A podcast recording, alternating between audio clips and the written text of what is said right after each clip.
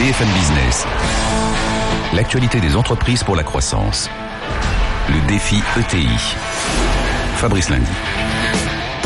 Bonjour à tous. Et si nous écoutions davantage les ETI, ces entreprises de taille intermédiaire, ces super PME, pas encore assez nombreuses en France, hein, trois fois moins euh, qu'en Allemagne. Et pourtant, elles ont des recettes à, nous donner. Hein. C'est ce qu'on fait euh, chaque semaine sur euh, BFM Business. Alors, prêt à les suivre, prêt à les écouter, ces ETI C'est parti pour le défi ETI.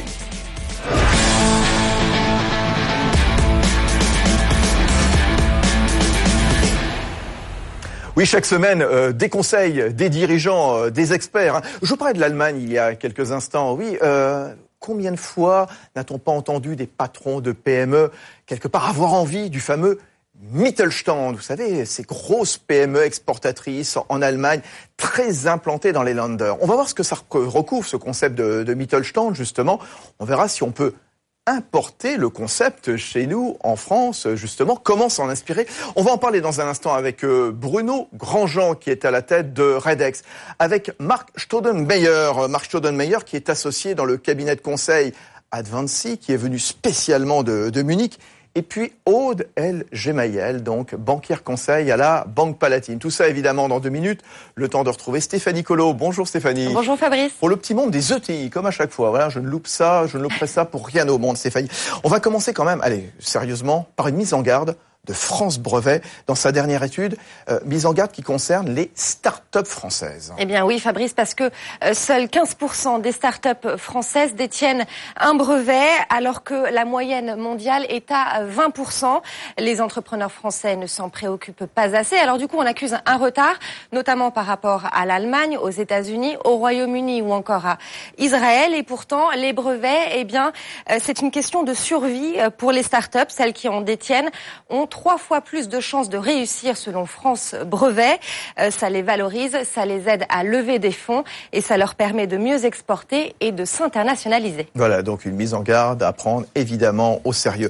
On est à un an de l'entrée en vigueur du règlement général européen sur les protections des données et apparemment c'est l'impréparation la plus euh, complète. Hein. C'est un texte, on va le rappeler, qui encadre l'utilisation donc de données à caractère personnel, qui concerne aussi bien les collaborateurs que les clients.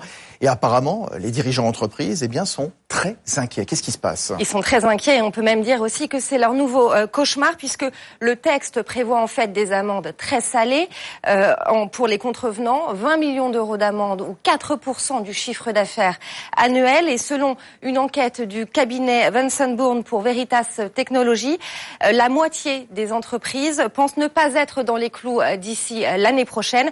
Un dirigeant sur cinq redoute même de devoir licencier en cas d'amende certains évoquent même la faillite. Carrément, cauchemar. Donc attention là aussi. On va terminer avec les derniers chiffres de l'INSEE hein, concernant eh bien le climat des affaires, concernant l'emploi. C'est pour le mois d'avril plutôt positif. Faut terminer par une bonne nouvelle. Voilà, le climat des affaires reste stable pour le mois d'avril à 104 points contre 100 en moyenne et c'est le secteur de l'industrie qui a le vent en poupe puisqu'il gagne 3 points. Euh, c'est son plus haut niveau depuis 6 ans. En revanche, bémol pour le commerce où l'indicateur a baissé de 3 points en cause la baisse des ventes et le manque de visibilité. Merci Stéphanie Colo. Alors, le Mittelstand, hein, un gros plan donc euh, aujourd'hui dans ce défi ETI. On va retrouver dans un instant Bruno Grandjean à la tête de Redex. Tiens, Redex, qu'est-ce que c'est? C'est Stéphanie Colo qui nous le raconte. Le leitmotiv de Redex, c'est avant tout l'innovation industrielle, comme on le voit au début de l'aventure dans les années 50. Paul de Fontenay, le grand-père de l'actuel dirigeant Bruno Grandjean, invente une poulie qui permet d'augmenter le couple d'un moteur. En résumé, la force du moteur. La poulie Redex est née, son brevet déposé, elle devient un incontournable et fait la renommée de l'entreprise.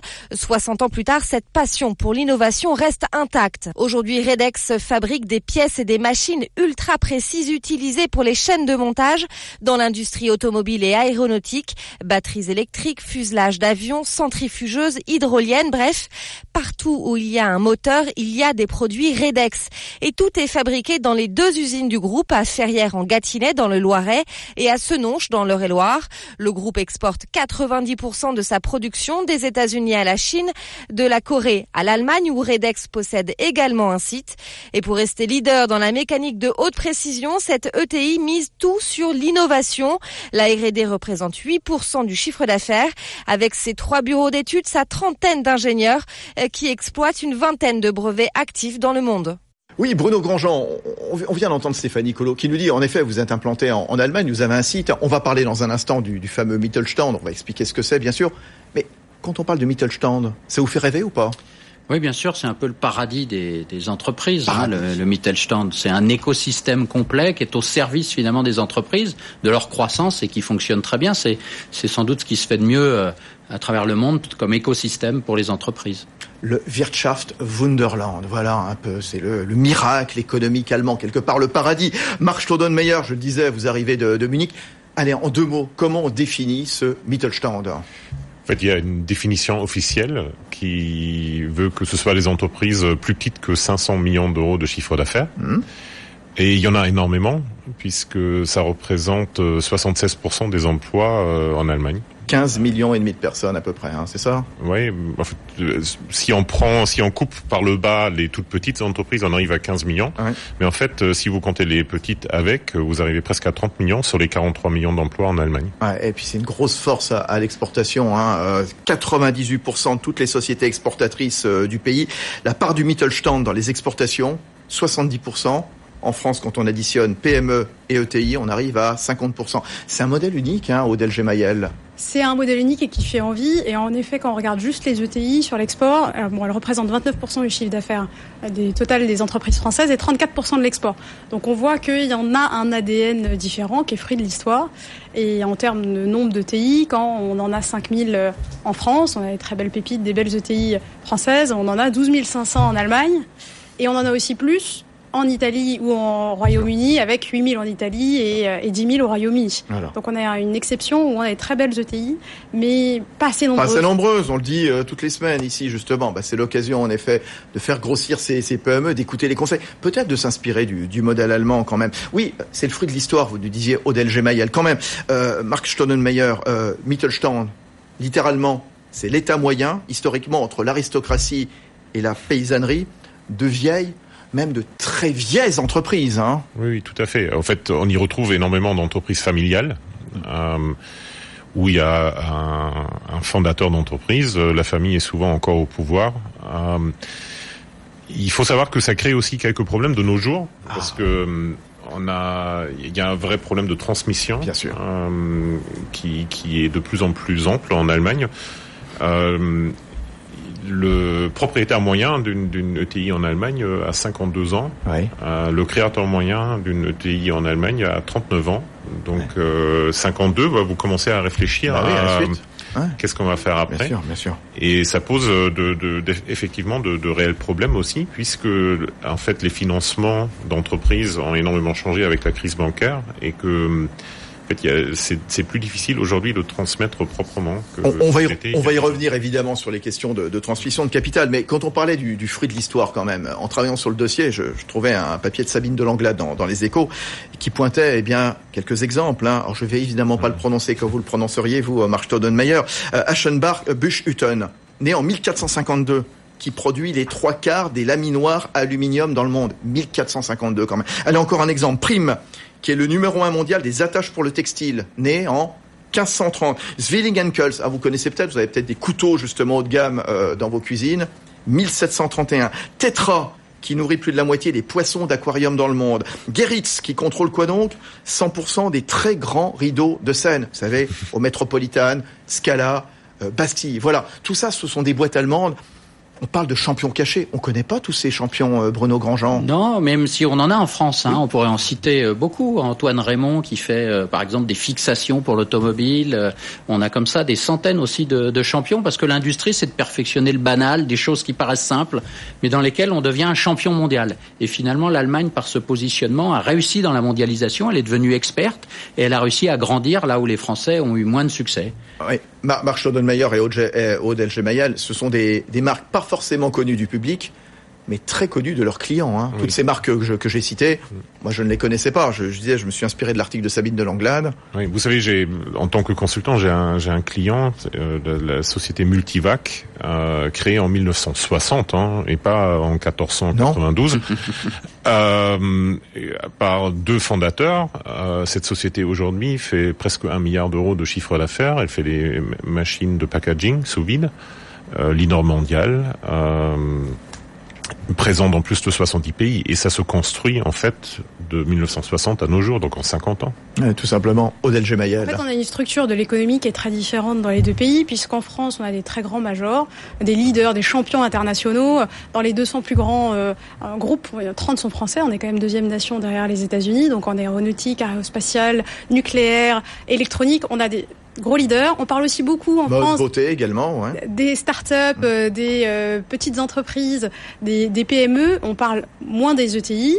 Euh, donc des émissions comme celle-ci aussi permettent de mettre un focus là-dessus et on espère de créer des bonnes conditions de développement demain. Alors qu'en Allemagne, on a des PME qui sont présentes sur des niches et qui sont euh, extrêmement fortes à l'international, pointues, qui qui vont pas avoir les mêmes tailles de grands groupes chez, nous, mais qui sont plus nombreuses et qui sont en effet plus confidentielles. Ouais, des exporteurs, des entreprises euh, qui exportent une puissance pour euh, exporter, des entreprises quelque part à la taille du monde, hein, capables d'affronter un peu tous les tous les chocs, hein, ces entreprises du Mittelstand allemand, Bruno Grandjean. Oui, c'est un peu ça les, les ETI d'ailleurs. Le, le, Mittelstand, c'est des multinationales, mais euh, dans un format plus réduit que nos multinationales françaises. Mais une capacité à développer des produits, à les industrialiser, à les commercialiser, à être présent dans tous les salons mondiaux. Ça, c'est vraiment la, la, force de frappe de, de, de l'économie allemande. Avec une force d'innovation également. C'est une machine vraiment à à déposer des, des, brevets. Les grandes foires industrielles allemandes, très connues, hein, je pense notamment à celle de, de Hanovre, hein, qui est voilà, qui est vraiment la, la première du, du genre, euh, bien sûr. La qualité allemande, mise en avant en permanence, hein, Mark Schoenmeyer à la, du cabinet Vinci. Je suis tout à fait d'accord. Il, il, y a un autre aspect qui, euh, qui me paraît très intéressant, c'est la régionalité oui. euh, de ces entreprises parce ouais. qu'en fait euh, on en trouve euh, donc dans le sud de l'Allemagne euh, Swab, Bad, tout ça en Bavière. Bien sûr, là où et vous, vous en trouvez énormément aussi à l'ouest de Hanovre jusqu'à Dortmund, Ostwestfalen, ça s'appelle en Allemagne. Et en fait, ce qu'on découvre, c'est que les entreprises fonctionnent souvent ensemble. Donc il y a bah, une entreprise, ses fournisseurs, ça grandit ensemble et après euh, ça exporte ensemble. Et donc euh, il y, a, il y, a, tout un modèle derrière qui fonctionne bien et qui fonctionne bien euh, régionalement en fait. Bruno, Aude, ça, Bruno c'est une des grandes qualités des, des, des, des entreprises allemandes, c'est la capacité à faire de l'intelligence collective, à la fois en interne avec le personnel, on, on élabore des plans communs et on travaille vraiment euh, collectivement et puis aussi avec des réseaux de partenaires où on va chasser en meute pour reprendre un peu cette, cette expression. En tout cas, on va savoir se projeter à l'étranger, partager des coûts sur des développements, sur de la commercialisation. Et ça, en France, on est un peu moins doué, il faut le reconnaître, pour ce, ce type d'organisation. Aude Elgemayel de la Banque Palatine. Et le, dans le Mittelstand allemand, les entreprises ont vraiment la, la promotion euh, dans leur ADN, l'export le, dans leur ADN, le fait d'être euh, fiers de leur qualité, de leur industrie, de leur innovation. C'est un peu moins le cas en France. On parlait même de French bashing. Aujourd'hui, le Made in France est de plus en plus présent. Donc la tendance s'inverse. Pour autant, il reste du travail et on peut s'inspirer en effet de l'Allemagne et pour la capacité à exporter et à être présent là-dessus et aussi à, à promouvoir nos, euh, nos savoir-faire, notre technique et notre Made in France. Oui, ah oui. Si, si, on n'a pas Marc. projet politique de fermer les frontières. Hein. Ah, c'est autre chose. Bon, euh, bien sûr. Euh, simplement, euh, puisqu'on parlait justement de l'ancrage local, hein, ça c'est important et ça c'est quelque chose dont on avait déjà parlé ici en France, puisque c'est aussi euh, l'une des forces des ETI. En effet, on va pas faire de French bashing, elle a raison, Odel Gemayel. Hein, euh, on voit comment en France, eh bien, les ETI sont très implantés aussi dans, euh, dans les régions. Ces grosses PME allemandes, elles sont très implantées dans les, les landers, avec quand même aussi un soutien de poids des autorités politiques, des autorités régionales qui sont toujours derrière leur euh, gros champion, euh, Mark oui. Bien sûr, et qui les soutiennent euh, dans le développement international. Mmh. Donc il y a énormément de structures en Allemagne pour euh, se développer à l'international. Euh, et en fait, un, non seulement pour pour tout ce qui est tissu industriel, mais aussi par fonction. Par exemple, comme ça, vous trouvez en fait tous les acheteurs allemands ont créé des fonctions communes en Chine pour identifier, qualifier des fournisseurs, en fait des choses comme ça, ça existe. C'est un peu presque un modèle à la japonaise d'une certaine manière. Et en Allemagne, j'ai l'impression qu'on se rend compte de la nécessité, euh, l'importance euh, qu'ont ces entreprises, ces grosses PME allemandes au niveau central, au niveau politique. Hein. Euh, dans le pacte de coalition qui avait été conclu en novembre 2013, euh, CDU, CSU, SPD autour d'Angela Merkel, il est fait référence au Mittelstand mmh. une petite quarantaine de fois quand même. Est-ce qu'on imaginerait ça en France euh, Non, en France, culturellement, on a un lien très fort entre le politique et l'agriculture. C'est historique. Et en Allemagne, c'est entre le politique et l'industrie. Le Mittelstand, notamment, Angela Merkel, elle inaugure, je ne sais pas si ça a été le cas cette année, mais, généralement le salon de Hanovre, elle l'a fait. Le président de la République inaugure le, salon de l'agriculture. et donc, euh, on a un biais, une différence culturelle, mais c'est en train de changer. C'est en train de changer. François Hollande était présent dans un de nos grands salons industriels récemment, donc ça bouge. L'ancien président de la République, oui. Euh, le focus sur les ETI est assez récent. C'est une catégorie statistique à la base. Hein. C'est beaucoup moins populaire que le Mittelstand, qui est une notion euh, courante en Allemagne. Ça existe depuis 2008. C'est présent dans le débat politique depuis 2010. Donc c'est quand même très récent. Et pour autant, c'est vital pour la croissance et pour le développement de l'économie. Juste après la crise et quelques années après, entre 2009 et 2013, euh, les grands groupes ont détruit 60 000 emplois quand euh, les ETI en ont créé 80 000. C'est dire l'importance et de, de, faire un focus et de favoriser les conditions de développement de nos ETI quand je dis ancien président de la République, futur ex-président de la République, il est encore là quelques jours, bien entendu. Oui, pardon, Marc Rodenmeyer. On constate exactement la même chose en Allemagne, où effectivement les grands groupes euh, réduisent le nombre d'employés en Allemagne, alors que les ETI euh, progressent. Donc, le, en fait, créer, créer des emplois alors que les grandes sociétés ne le font pas. Voilà, elles créent des, des emplois avec des salariés euh, bien formés, hein, capacité de formation. Mmh. Les 4 cinquièmes du million et demi d'apprentis formés chaque année en Allemagne, c'est qui? Ça vient d'où? De ces entreprises, de ces ETI allemandes, ce qui explique finalement, allez, peut-être le faible taux de chômage euh, des jeunes en Allemagne. On va rappeler à peine 8%, hein, Marc Staudenmayer. Oui. Je pense que, mais ça c'est plus lié au système d'apprentissage et au système de, Bien sûr. on appelle ça duales euh, Ausbildungssystem. Donc euh, il y a effectivement toujours deux voies pour arriver euh, quelque part, et ce qui fait qu'on ait forcément moins d'échecs scolaires, et aussi dans l'apprentissage, c'est exactement pareil. Je pense que c'est plus lié, lié à ça que à la structure du Mittelstand, mais toujours est-il qu'effectivement, il n'y a pas une entreprise de taille moyenne où vous ne trouvez pas euh, des apprentis. Bien sûr, Mittelstand égale ETI égale emploi. Hein. Bon, juste quand même sur la, la structure du, du capital, on va le rappeler quand même, sont, sont principalement des entreprises familiales. Hein. On est d'accord, donc euh, dans la majorité des cas, le, capital est détenu quasiment à 100% par une famille. Hein. Euh, donc évidemment, on ne gère pas ce type d'entreprise comme on gérerait une entreprise si c'était des actionnaires euh, détenus par des fonds, par exemple. Tiens, Odel Gemayel de la Banque Palatine. Alors en effet, c'est pas tout à fait le cas en France puisqu'on a moins une présence familiale au, capital. Et déjà, il y a un, alors qu'en Allemagne, le fait de céder à la seconde génération, l'indépendance est plutôt vu comme un atout. Nous, c'est un débat presque philosophique. Est-ce que on cède d'un point de vue familial? Est-ce qu'on cède pas? Est-ce qu'on est pour ou est-ce qu'on est contre? Alors, il y a d'autres solutions qui existent et qui sont bonnes aussi. Pour autant, euh, il pourrait être bon de favoriser la fiscalité autour des transmissions et donc d'aider euh, à pérenniser l'indépendance de nos ETI. C'est le cas, je crois, en Allemagne avec des organisations type fondation qui permettent aussi d'éviter le rachat par un, grand groupe industriel de l'ETI. tout, juste, parce que c'est vrai que s'il y a une stabilité des dirigeants, je, reprends des exemples. Haribo, Haribo, deux patrons en 90 ans quand même pour Haribo. C'est complètement dingue, hein. vous, le, vous les connaissez, Mark Staudenmayer. Ah, Style, Style, bon, Style, ce sont les, les, outils de Style, pardon, ce sont les, les outils de, bah, de, de, de, jardinage, les tronçonneuses, etc. Trois dirigeants depuis 1926. Alors c'est vrai, il y a une stabilité des dirigeants, mais attention, les baby boomers de l'après-guerre sont en train de passer la main. Euh, justement, dans les cinq prochaines années, 400 000 entreprises vont devoir trouver un successeur, régler les problèmes de succession. C'est un gros problème en Allemagne, Mark Meyer Bien sûr, et euh, ça a fait euh, l'objet de d'âpres négociations mhm. entre la CDU, CSU et la SPD lors de la dernière loi sur la fiscalité de, de la transmission. Mhm. Euh, il y, a, y, a, tout juste quelques mois. Euh, et les entreprises familiales ne sont pas très contentes du résultat parce que, euh, en fait, toujours est-il que ça devient plus cher aujourd'hui de transmettre une entreprise que ça ne l'était dans le passé. Donc c'est un vrai sujet euh, et c'est un sujet difficile. Alors on voit ça, euh, je trouve aussi un autre indicateur que qu'est la présence des sociétés de, de private equity, euh, des investisseurs euh, privés, des fonds. Euh, qui en Allemagne en fait ont encore énormément de choses à faire parce qu'il y a énormément d'entreprises euh, qui sont pas encore euh, transmises ou qui sont en train d'être transmises euh, et du coup tout le monde s'y intéresse beaucoup, vraiment beaucoup. Eh, tout le monde s'y intéresse aussi aussi de l'étranger également. On voit un Mittelstand qui attire de plus en plus la convoitise de grosses boîtes étrangères, des chinoises, des américaines notamment. L'accès à la technologie made in Germany évidemment il faut y aller. C'est pour ça que de plus en plus, elles sont convoitées. Hein. Si, un, si une entreprise met la main sur une PME, une PME allemande, c'est quelque part mmh. mettre la main sur le, le Holy Grail, le, le, le, le, le Saint Graal, quoi. Voilà. Oui, et d'ailleurs c'est très mal vu. Ouais. Euh, en fait, il y a un vrai débat en ce moment, euh, notamment par rapport aux investisseurs chinois. Euh, qui, qui ont mis la main sur KUKA, qui, qui est un des grands experts ça, ouais. de, de, du process industriel.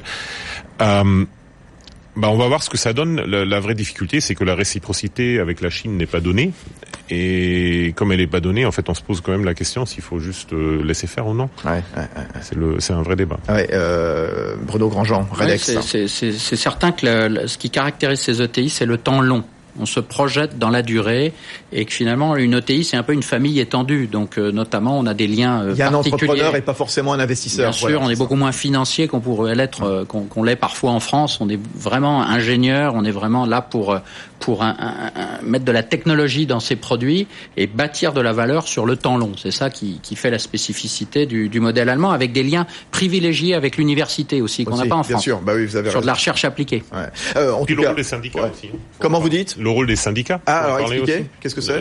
Non, mais c'est juste que, je, en fait, dans, dans, les grandes entreprises, euh, dans les grandes ETI, il faut le dire comme ça, euh, les syndicats sont très présents, mais, mais marchent vraiment main dans la main avec la, avec la direction. Avec la direction, oui, bien sûr. Tiens, à propos des entreprises familiales, je pense que voilà, ça nous donne des, des idées.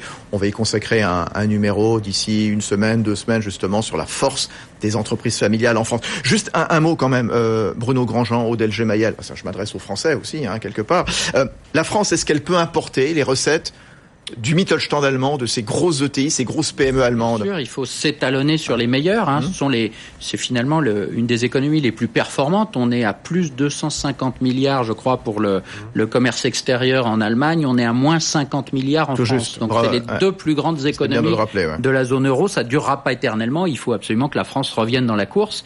Et les recettes, euh, les bonnes pratiques du Mittelstand sont évidemment un, un modèle. Pierre Gattaz, hein, le patron du MEDEF, il a même créé un Mittelstand Lab hein, composé d'une dizaine d'entreprises allemandes et françaises, justement, pour confronter quelque part, allez, leurs expériences, leurs joies, leurs euh, malheurs. Oui, ce modèle, il est importable en France au Delge Mayel de la Banque Palatine. Alors, il faut en effet s'en inspirer parce qu'on a vu, c'est vital en termes de croissance, d'emploi, d'attractivité aussi des territoires, euh, puisqu'on a une nation quand même encore assez centralisée en France, contrairement, euh, contrairement à l'Allemagne. On peut s'inspirer euh, de leur ADN d'export, de leur fierté euh, de marque, de, de technologie, euh, de leur grande capacité à communiquer là-dessus. Le Dodge Qualité, c'est quelque chose de très connu. Des méthodes de transmission qui, sont, qui vont peut-être sur la mauvaise pente, mais qui en tout cas sont plus évidentes qu'en France. Et également, il faut le rappeler, Mittelstand, c'est un mot courant en Allemagne quand ETI ne parle pas encore à tout le monde. Juste. Alors il y a beaucoup de travail qui a été fait. Des organisations comme le métier euh, font un vrai travail de pédagogie, d'ouverture là-dessus. Mais il faut remettre ça au centre du débat pour qu'on puisse euh, faire un cadre favorable et des, lois à venir également euh, en leur faveur. Si on devait trouver un défaut au Mittelstand allemand, je m'adresse à l'allemand qui est Marc Stodenmeyer du cabinet Advancy, qui va retourner à Munich là dans quelques instants. Alors un défaut, vous, vous en avez un? Oui. Ouais, ouais. Ah bah. je, je, pense qu'ils sont. Non mais je pense. Il y en a en ou il fait, y en a pas Oui, Bah, bien sûr qu'il y en a. Non Bon. mais bien sûr qu'il y en a. Je pense qu'ils sont souvent euh, trop sûrs d'eux-mêmes. Ah, ah bah, Mais, voilà. euh, bon. Une, une arrogance, non, quand même. Voilà. Parce Bon, que ça marche bien. Pour une fois, c'est pas les Français qui sont arrogants. Oui, Bruno Grandjean. Non, non, non, c'est vrai que c'est- très bien vu, c'est très bien dit. Moi, j'ai un regard extérieur, je vois qu'il y a, il y a un petit risque de conservatisme en Allemagne quand même, avec euh, la révolution numérique, avec des changements de modèle. Est-ce que l'Allemagne sera capable de s'adapter il y, a, une vraie question. Bon, très bien. Merci à vous trois. Merci Aude Mayel, banquière conseil à la Banque Palatine qui nous accompagne donc toutes les semaines dans ce défi ETI. Avec nous, Marc Staudenmeyer. Je remercie vraiment chaleureusement. Il est venu spécialement. Il a fait l'aller-retour de Munich. Il est associé dans le cabinet de conseil aux entreprises Advancy. Bruno Grandjean avec euh, toutes ses casquettes, président de la Fédération des industries mécaniques et à la tête de son ETI euh, Redex. Vous avez aussi des responsabilités au mouvement des entreprises de taille intermédiaire, le métier. Hein. Voilà, vous cumulez. Attention. Hein. Bon, très bien. Ah, tiens, l'ABCDR ETI, pour terminer, euh, comme chaque semaine, le défi ETI. On est avec Sébastien Ours, le PDG de Caria, euh, spécialisé dans les, luminaires, vous le savez, hein, il a plein de points de vente. Trois mots euh, choisis par lui aujourd'hui. Talent, liberté d'entreprendre et transformation. BFM Business, le défi ETI, l'ABCDR. Notre priorité est d'attirer et de développer les talents et les meilleurs dans leur domaine. Les ETI donnent la possibilité d'évoluer, mais surtout de prendre des initiatives. La réussite de nos ETI repose avant tout sur les talents qui innovent, qui prennent du plaisir et qui donnent chaque jour les solutions pour créer l'avenir. En fait, une ETI, c'est la possibilité de garder sa liberté d'entreprendre tout en étant leader sur son marché. Aujourd'hui, il est indispensable de faire partie des meilleurs acteurs du marché tout en continuant à prendre du risque. C'est d'ailleurs l'une des principales solutions pour rester parmi les meilleurs. Nos ETI ont dans leur essence même cette capacité de se transformer. À l'heure de la transformation digitale, nous utilisons les nouvelles technologies au sein même de nos produits. Nous développons des solutions technologiques pour mieux collaborer ensemble avec les collaborateurs d'entreprise. Et surtout, nous nous allions avec les meilleures entreprises technologiques pour relever de nouveaux défis ensemble. Voilà, transformation, liberté d'entreprendre, talent, les trois mots choisis par euh, Sébastien Ours, le PDG de Caria, pour l'ABCDR ETI. C'est fini cette fois hein, pour euh, le défi ETI euh, cette semaine. On va se retrouver bien sûr la semaine prochaine. Tiens, on, se posera cette question, comment développer son, son business à la fois en e-commerce et en réseau en dur, en magasin physique, en réseau de boutiques, franchise? On sera avec Olivier de la Clergerie, donc à la tête du groupe LDLC. C'est fini pour le défi ETI. Vivement le prochain.